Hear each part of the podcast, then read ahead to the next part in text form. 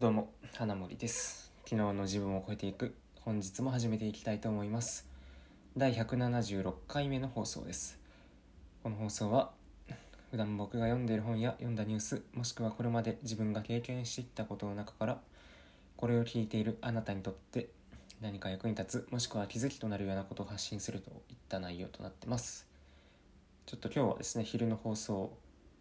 になってしまいましたね。まあほとんど夕方に近いですかね。今日のテーマは毎日続けることの大切さっていうことをちょっと話してみようかなと思います。で2回前の放送であのスタンディングデスク買いましたよって話をしたと思うんですけどまあそのスタンディングデスク買って以降ですね何かしらその毎日そのブログに関する作業というかそういったことを僕は継続できているんですよ。その前はそれまではですねなかなかその手がつかなかったっていうのも変ですけどうん何て言うのかなブログの作業というか記事書くとかなんかリサーチするとかなんかあんまりそういったことをそのちゃんと毎日やってなかったんですよね。けどまあ買って以降はスタンディングデスクを割と毎日割とというかねその毎日できてまして、まあ、これなんでかなっていうふうに考えました。でやっぱ結論としてはですねスタンディングデスクを買って環境を整えたからだと思うんですよね。うん、でこの毎日何か続けようって思うとどうしても多分先にその意思が大切だとか多分そういったことが出てくると思うんですけど僕のこれまでの経験からするともちろん何か続けようっていう意思も大切なんですけど毎日続けるためにはまずは環境を整えてでそれからじゃないかなっていうのに、まあ、気づきましたね。でこれで毎日続けると何がいいかっていうとあの途中でやめようと思わないこと思わなくなるって感じですね。うん。そのなんだろう環境をせっかく整えてもじゃあ3日に1回しかこれはやらないでおこうと。ね。何かしらの勉強であったとしても3日に1回勉強しますっていう風だと多分3日に1回のそのペースでどっか1回サボっちゃうとサボっちゃうっていうのかな。サボうんそうサボるか何かその抜け落ちちゃった時に時間がなくて。多分その次やろうと思わなくなると思うんですよだから毎日やることでそのそれ以降もちゃんと継続して習慣化されていく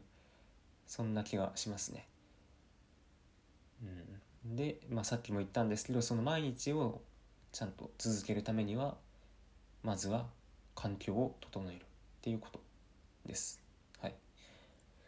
うんまあ、環境を整えるっていうのをもうちょっと噛み砕いて言うと僕の場合は今回スタンディングデスクを買ったことですぐに何て言うのかなキーボードの高さが調節できてその自分が立ってやりたくてもスタスタスタンディングじゃなくて座ってでも立ってでもどっちでもやれるようになったんですよすぐに。で以前だったらあのスタンディングもどきっていう感じであのですね。まあブログにも書いたんですけど まあというか、まあ、今日公開するんですけどね。あの、まあ、変な変な感じでやってたのでちょっとですねあの一工夫必要だったわけですよ。作業をするまでに、うん、やはりそのね作業をするまでの一工夫を障害その障害を取り除いてあげたことで僕は継続できるようになりました。はいあんまり多分喋ると長くなっちゃうんでそのこの辺にしときますけど。もう一回おさらいですね。その毎日続けるにはまずは環境を整えて障害を取り除くっていうのが一つ。でその障害を取り除いたら自分が続けようと思うことを3日に1回とかじゃなくてちゃんと毎日やるっていうふうに設定することですね。うん。3日に1回とかだとどこが1回で抜け落ちてたまたま抜け落ちてしまった時にもう次からやらない可能性っていうのが出てきてしまうので設定するのは毎日。やるのも毎日。で毎日続ければどこか一回抜け落ちそうになってもすぐにリカバリーができると思います。で抜け落ちそうになったとしてもそこでいやこれは毎日やってきたしっていう風になります。はい。ということで、まあ、今日はですねあの毎日続けることの大切さっていう感じでお話をさせていただきました。